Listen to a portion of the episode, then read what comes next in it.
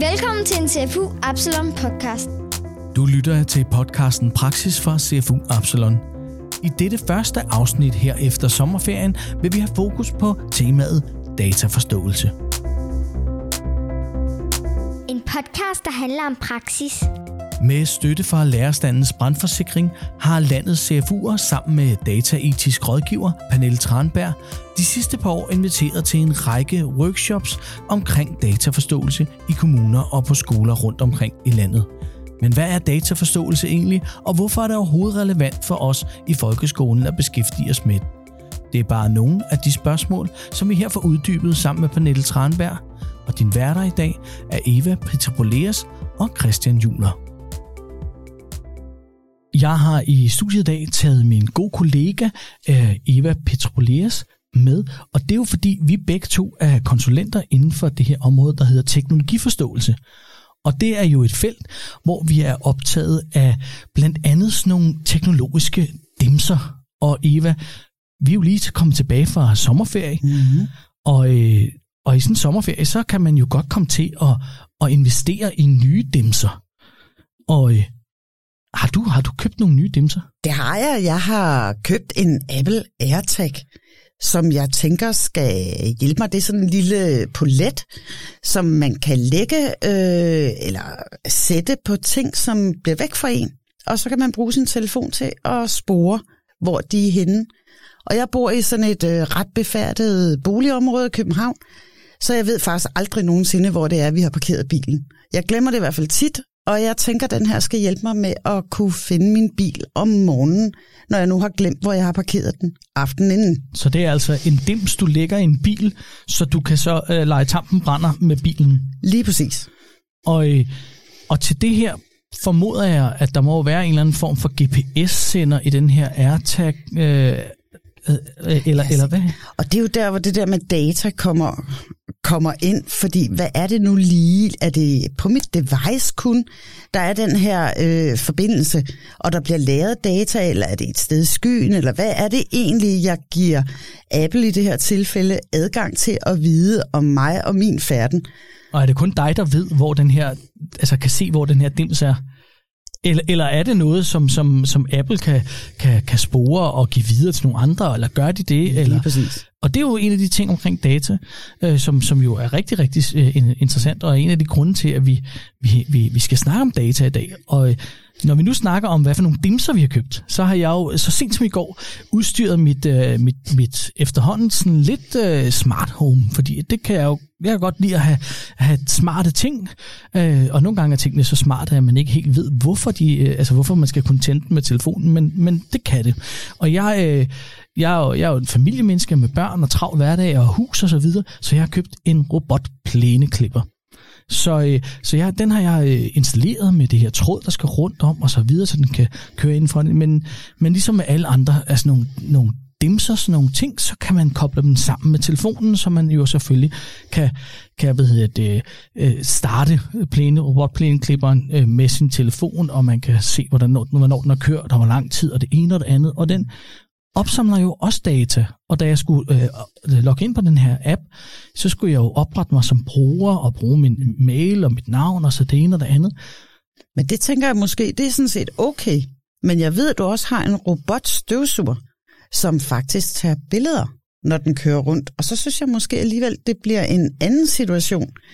Det er rigtigt, fordi at, at den, den har jo udstyret øh, øh, den her robotplæneklipper, den har, har ikke på den måde sensorer, som, øh, jo den har sensorer, som kan, når den kører ind i noget, men, men min robotstøvsuger, den kan jo rent faktisk identificere, hvis, øh, hvis hunden nu har lagt en hundelort på, på gulvet, så kan den identificere det, og det skal den ikke køre ind i. Og det er jo nemlig præcis interessant.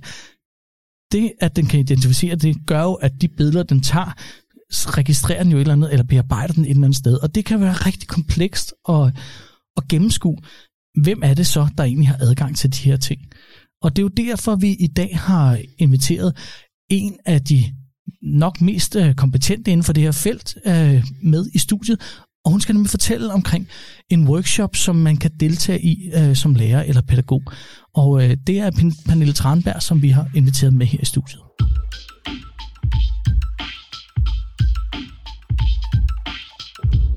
Pernille, velkommen, og kunne du ikke tænke dig at introducere dig selv? Jo, tak, fordi jeg måtte komme. Jeg hedder ja. Pernille Tranberg, og jeg er egentlig uddannet journalist og arbejdet rigtig mange år som journalist, blandt andet på politikken. Øh, men de sidste 11-12 år har jeg arbejdet med øh, data, og det er både ud fra sådan et, det man kalder privacy-aspekt, altså hvordan kan du som individ kontrollere, hvem der ved hvad om dig, hvornår, det er privatliv, men det er også ud fra, hvordan virksomheder og staten kan arbejde med data på en etisk ansvarlig måde, så de ikke misbruger data. Så det hele handler om det der med at have mennesket i centrum, og mennesket skal være i kontrol. Og det har jeg arbejdet med de sidste 12 år, skrevet bøger, undervist og holdt foredrag og kørt netværk blandt virksomheder og laver rigtig mange forskellige ting, udelukkende om de her emner. Hvis vi så går lidt tættere på det der databegreb, Pernille, hvad ligger der så i det? Hvad er data? Jamen data er jo simpelthen, har jo fået en ny rolle de sidste par årtier er det vokset, og det er en kæmpe rolle, det har i dag, fordi det er mange forskellige instanser også øh, af penge. Så det er lidt ligesom penge har en kæmpe rolle i vores samfund, så har data også en kæmpe rolle. Og det har det både inden for øh, samfundet, øh, for virksomheder, organisationer og for individer. Og der er mange forskellige typer af data. Der er det, jeg kalder, eller nogen kalder industrielle data, og det er dem, du bare kan bruge løs af. Det kan være sådan noget som værdata, eller produktdata, logistikdata, nogle data, som ikke handler om dig eller mig. Mm-hmm. De data kan du bruge i kæmpe omfang til at optimere din virksomhed og dit samfund, og det er fint, og der, det er bare konkurrence. Men så er der persondata, som siger noget om dig og mig. Det er dit navn, din adresse, sådan helt almindelige data, som måske ikke er så følsomme. Men så er der nogle andre data, som virkelig fortæller noget om dig. Det kan for eksempel være din browseradfærd. Hvis du ikke blokerer for, at andre kan se din browseradfærd, så fortæller det jo rigtig meget om dig, hvad du har lavet på nettet de sidste to-tre dage. Der er din lokation. Øh, den fortæller alt om, hvor du har været henne hele tiden. Hvor er du henne? Hvis jeg har din lokation over et halvt år, så kan jeg fortælle dig næsten alt om dig. Om du har en, en elsker, eller går du til lægen, eller går du i kirke, hvilken region du har. Mm. Hvor dine venner øh, bor, hvor du selv bor selvfølgelig, øh, hvor du handler. Så data, persondata, som altså kan identificeres, er data, som vi som individer faktisk bør have kontrol over. Så kan man endelig også arbejde med en tredje kategori, og det, det kan man kalde anonymiseret persondata. Det er sådan noget, Danmarks Statistik gør. Mm. De har for eksempel en masse data om alle kvinder på 32, der bor der og der, har den og den risiko for det og det og det. Mm. Og det er okay, hvis man har tillid til en institution som Danmarks Statistik, hvilket jeg har. De kan godt arbejde med det og pege på nogle mønstre, og det kan virksomheder egentlig også. Men det kræver, at de virkelig sikrer, at de her data er anonymiseret, så vi ikke bliver afsløret. Mm.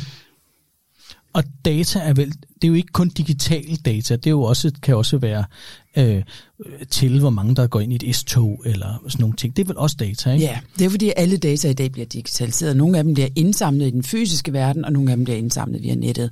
Men alle data i dag bliver jo digitaliseret og brugt. Så, så ja, det er data både øh, analog og digitale. Og når vi så kigger på det her begreb dataforståelse, hvad ligger der så i, i det begreb? Altså, det er jo et begreb, vi, vi sammen her i CFU og i det her projekt med LB Forsikring, vi har fundet på. Det skal dataforståelse, og det er jo fordi, der er noget, et officielt fag, der hedder teknologiforståelse. Og så talte vi om, at dataforståelse er jo faktisk noget af det absolut vigtigste, fordi data netop har fået den rolle. Så dataforståelse er at forstå, hvilken rolle data spiller, både på samfundsplan, på godt og på ondt. Hvordan kan det bruges godt, og hvordan kan det bruges skidt?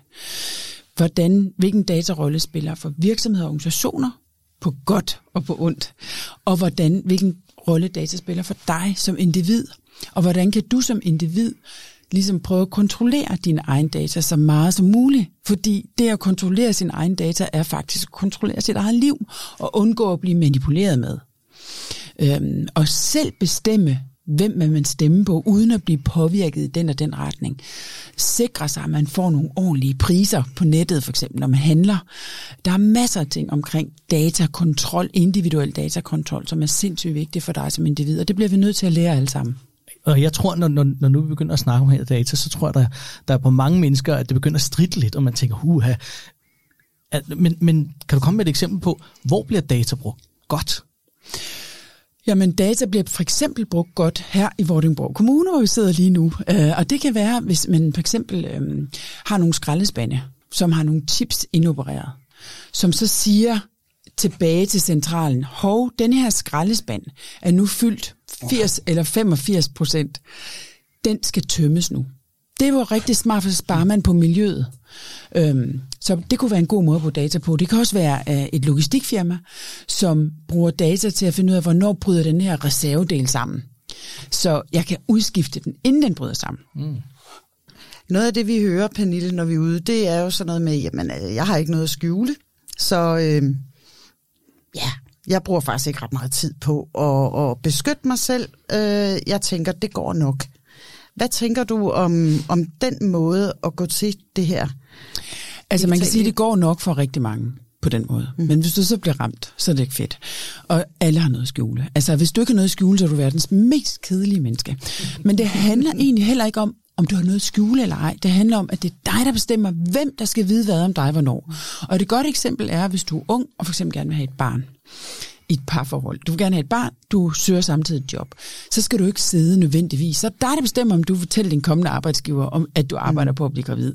For du risikerer at miste et job. Så det er dig, der bestemmer, hvornår den arbejdsgiver skal have det at vide. Mm. Og sådan er det med tusindvis af ting. Du går også ind i en hemmelig stemmeboks, når du skal stemme til politiske valg. Og det gør du, fordi der er en risiko for, at du kan blive mobbet eller diskrimineret, fordi du har en anden holdning end flertallet. Så, så det handler ikke om at have noget at skjule, det handler om, at du har ret til nogle hemmeligheder. Mm. Og det har vi alle sammen. Vi har alle sammen hemmeligheder. Mm. Og hvis vi mister vores hemmeligheder, så bliver vi sårbare som et pillet æg, hele bundet. Og det kan I godt se, at jo mere, altså jeg sammenligner faktisk altid lidt med sådan en, måske en influencer, som har fortalt alt om sig selv, og bliver dybt usikker. Fordi alle mennesker har adgang mm. til at vide alt om dig. Og det er menneskeligt at have hemmeligheder. Og det er sindssygt vigtigt, at vi kan bevare den ret. Og så er du selv, må du selv bestemme, hvor meget du vil fortælle hele omverdenen. Ja. Men hvis du er meget ung, så skal man i hvert fald lige forstå, at der er en risiko for, at hvis du fortæller alt for meget om dig selv, så kan det komme tilbage i hovedet på dig om fem år. Jeg ved, du har faktisk et rigtig, rigtig godt råd til unge mennesker, der begiver sig ud på sociale medier første gang. Er det det, du tænker på med at bruge et andet navn i sit eget? Ja.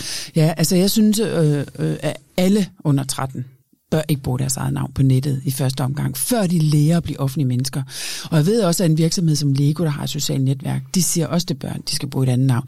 Det er kun et lag af beskyttelse, det er ikke ultimativ beskyttelse. Men det beskytter dig på den måde, du kommer til at gøre nogle åndssvage ting, når du første gang færdes i det offentlige.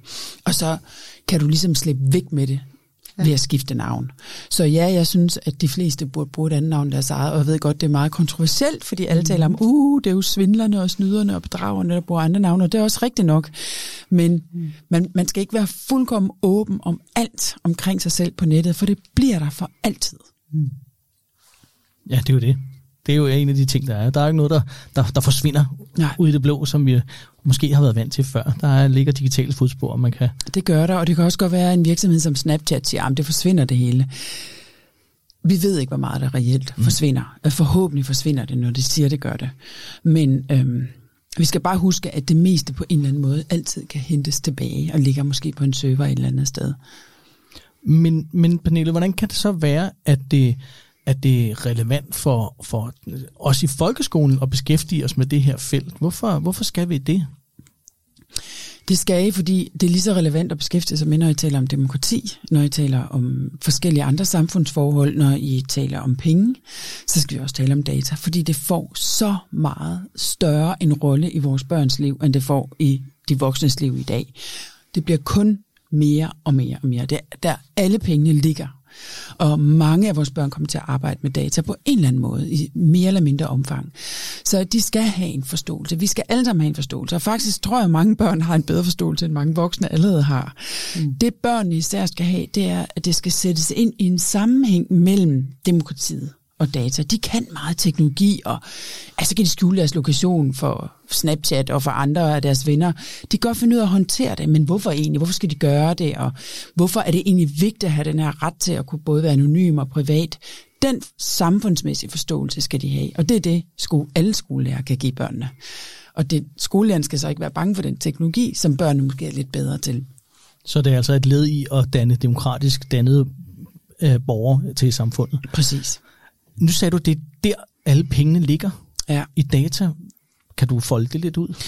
Ja, men det er jo fordi, at øh, næsten alle virksomheder og staten bliver mere og mere datificeret. Altså, øh, staten prøver at lave forskellige systemer, hvor de kan spare en masse penge øh, på velfærden for eksempel. Og virksomheder optimerer deres produktion og øh, deres produkter og deres tjenester ved hjælp af data. Så det er både sådan indirekte brug af data, men også direkte brug af data. Altså, vi ved alle sammen, at Google og Facebook og dem, de bruger rigtig mange data. De tjener kun penge på data. Det er sådan den rene datificerede virksomhed. Men også en virksomhed som Vestas, der har vindmøller, har kæmpe gavn af data i forhold til for eksempel, hvor skal de placere en vindmølle henne og producere optimal strøm. Det er sindssygt vigtigt, så det er så godt som alle steder, at du bruger data. Og den forståelse skal vi have, både den brede forståelse, hvor det er godt at gøre det, og hvor vi skal være opmærksomme. Og det er som regel i forbindelse med persondata. Hvis Vestas brugte de her vinddata omkring dig som person, så man hele tiden vidste, hvor du var henne, så er der noget, man skal være opmærksom på, fordi så har man dine lokationsdata. Så det er først, når du bliver koblet sammen med individet, at det, at det er der, man skal virkelig være ops, ikke? Der er også en diskussion, tænker jeg, omkring, hvornår noget er data-informeret og noget er datadrevet. Og der har været de her sager de seneste par år med kommuner, der øh, benytter kunstig intelligens til at profilere borgere. Det kan være, om en arbejdsløs er i fare for at blive langtidsledig, eller det kan være sårbare forældre, øhm, og faktisk øh, bruger de her systemer og den her profilering til at, at sætte ind. Og der er, altså, der er i hvert fald et eller andet etisk om, hvem har beslutningen. Er det systemet, der har beslutningskraften, eller er det en sagsbehandler, der bliver informeret af noget data og nogle mønstre, og så i øvrigt træffer en selvstændig beslutning derudfra? Altså hvis de skulle gøre det på en etisk ansvarlig måde, så skulle, det, øh, så skulle det være dig som individ, der siger, det her vil jeg gerne være med til. Det er mig, der opter ind i det her. Mm. De har bare gjort det, især den sag for Gladsaxe med omsorgssvigtede børn. Øh, det er også stoppet, fordi mm. det også juridisk har meget store problemer. Men hvis vi kun ser på det etisk, så synes jeg også, at det vigtigste, man altid skal spørge sig selv om som kommune, det er need to have. Er det her nødvendigt? Er det noget, vi kan handle på? Er det noget, der ikke går ud over en masse andre? Og man er nødt til at spørge, okay, det kan godt være, man finder et eller to ekstra omsorgssvigtede børn, som muligvis bliver omsorgssvigtet. Men kan vi hjælpe dem? Øh, kan vi finde dem på andre måder? Kommer vi til at overvåge rigtig, rigtig, rigtig mange andre forældre og anklage nogle forældre, som overhovedet, som er helt uskyldige for det her. Mm. Det er det samme langtidsledige. Er det, er det overhovedet hensyns, hensigtsmæssigt at proppe mennesker ned i sådan en kasse? Der er 80% risiko for, at du bliver langtidsledig. Nej, gud det ej. Jeg vil da ikke vide det. Altså, jeg vil have chancen for at gå ud og kæmpe for at få et nyt job. Mm. Så hvis vi propper alt for mange ned i de her kasser, så hvis kommunerne vil gøre de her ting, så skal det gennemtænkes og gøres på en måde, hvor det er på din foranledning som individ. Hmm. Og desværre er det den udvikling, der er herhjemme, det er, at det er de svageste borgere, dem der får nogle ydelser, sociale velfærdsydelser, dem der er arbejdsløse, det er dem, det først rammer. Altså og ghettofolk, dem der bor i ghettoer, såkaldte ghettoer, ikke? Hmm. Og derfor skal vi være ekstra bevidste om det. Fordi kommune, mange kommuner tror desværre, at data er et vidunderligt middel. Og her på vej øh, herned, så tænkte jeg faktisk over, hvordan kan det være? Det område, hvor vi har brugt data længst, det er vejret. Hvordan kan det være, at de stadigvæk ikke kan gætte vejret? Det kan de jo ikke. Jeg har virkelig tænkt meget over det. Vi er nogle gange nødt til at tænke, hvad kan data? Kan de det her? Og måske lade nogle andre gå forrest. Altså, kineserne eksperimenterer på befolkningen helt vildt, så lad dem eksperimentere. Altså, vi skal ikke eksperimentere på vores børn i hvert fald. Det synes jeg er det værste, vi kan gøre. Vores børn skal have chancen for at vokse op uden overvågning, og i forhold til at udvikle sig frit, og også blive mønsterbrydere det synes jeg på en eller anden måde var en rigtig god sløjfe på at få foldet det her databegreb og dataforståelsesbegreb ud.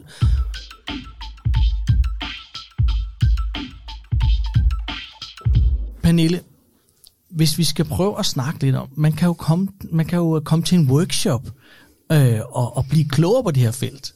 Og, øh, og hvad er det, hvad er det den her, øh, hvad er det den her workshop kan?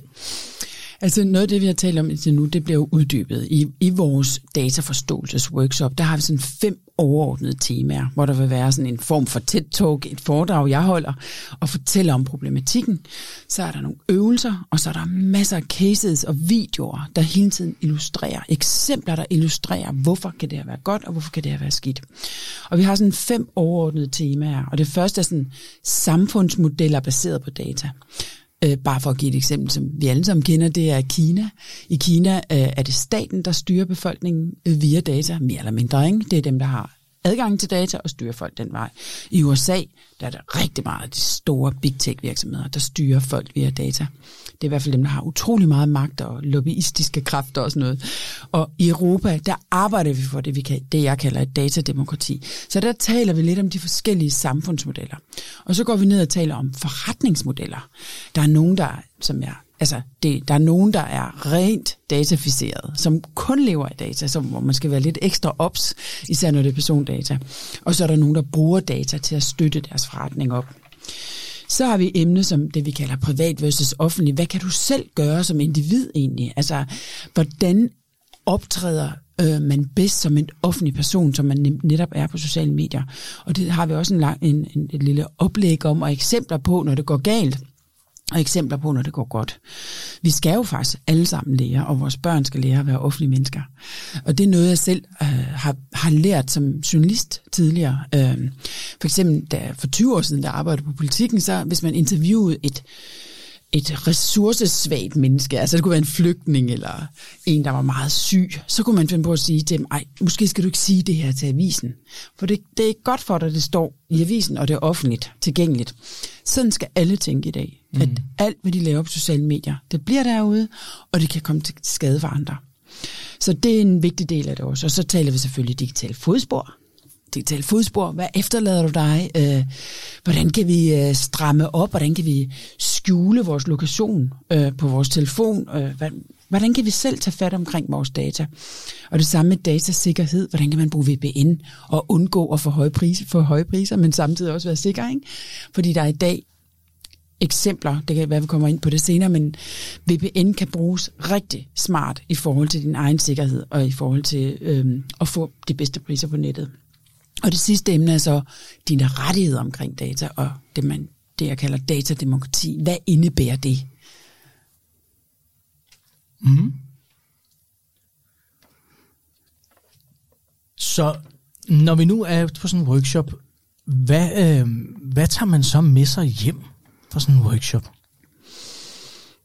Men lad os prøve at tage det her eksempel om priser, fordi det er noget, det de fleste tænder på. Øh, det er, at øh, hvis, på et tidspunkt skulle jeg købe en flybillet til Tokyo, øh, nej, et hotel i Tokyo.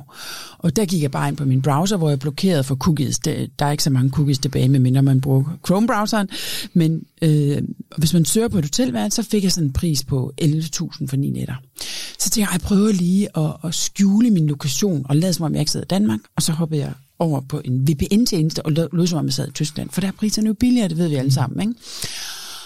Og så fik jeg det 2.000 kroner billigere i et klik. Og det, det tror jeg, de fleste mennesker egentlig synes er dybt urimeligt, at hvis man ikke kender de her værktøjer, så bliver man faktisk snydt prismæssigt. Det gør man, og det gør du også, når du køber flybilletter og alle mulige andre. Altså Amazon, som var den første, der kørte det her med prisforskelle, har ingen fællespriser mere de sætter priser efter, hvad de kan få ud af dig mm. til at mhm. betale. Og det, det er sådan noget, vi skal til at blive bevidst om. Der er også nogle virksomheder, jeg ved for eksempel sådan en virksomhed som IKEA, på et tidspunkt har sagt, de vil ikke øh, have prisdifferencer på den måde. Øhm, men de er, jo, de er jo også relativt billige, ikke? Men, men sådan noget tror jeg, det færreste kender til. Og det er en del af dataforståelse, og en del af at tage hånd om din egen, din egen data. Mm. Og så kan man sige, at tre timer går jo hurtigt. Den var tre timer, den her workshop, og den er målrettet skolelærer, pædagoger, lidelser, vejledere, SSP-medarbejdere har vi haft med, skolebestyrelsesmedlemmer, men voksne, sådan over en kamp. Men vi har jo sådan set også lavet en masse elevmateriale, som man så kan gå hjem og bruge efterfølgende. Og, og jeg tænker, at, at når du spørger Christian, hvad får man ud af den her workshop, mm. så får man en personlig baggrundsviden, der sætter en i stand til som voksen efterfølgende at gå ud og lave forskellige aktiviteter og forløb med sine elever.